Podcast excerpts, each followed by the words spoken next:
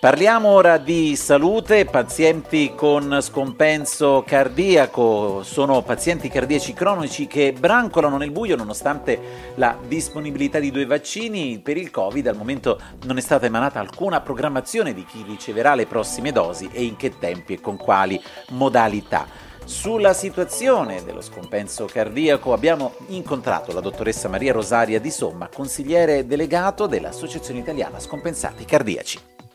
Eh, guardi, eh, la pandemia sicuramente ha creato un stato di grande ansia, eh, questo in tutti noi, insomma, perché ci ha cambiato veramente la vita, ma nel caso del paziente affetto da patologia cronica ed in particolare dello scompensato cardiaco, che è un malato piuttosto complesso perché è anziano, perché ha altre patologie croniche concomitanti, purtroppo si aggiunge alla, alla paura del contagio, si aggiunge eh,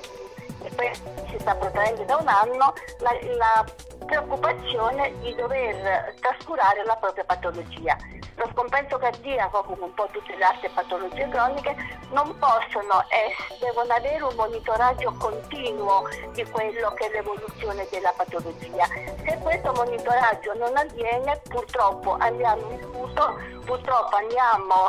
eh, in ictus, andiamo in, in infarti, poi non si va al pronto soccorso e purtroppo la mortalità è passata dal 4% al 13%. Sono dati molto ma molto importanti e molto significativi. Quindi noi eh, c'è la paura di andare al pronto soccorso, c'è la paura, non si, non, non si riesce a dialogare col medico di medicina generale eppure non c'è anche tutto quel,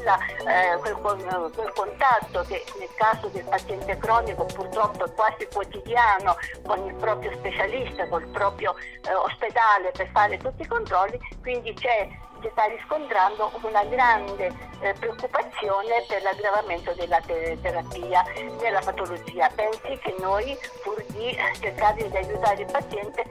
attivato un, tele- un teleconsulto proprio per, per, cercare, abbiamo dei, dei nostri medici del comitato scientifico che ci sono messi a disposizione proprio perché per ascoltare i sintomi che il paziente riferisce e cercare di dare dei consigli.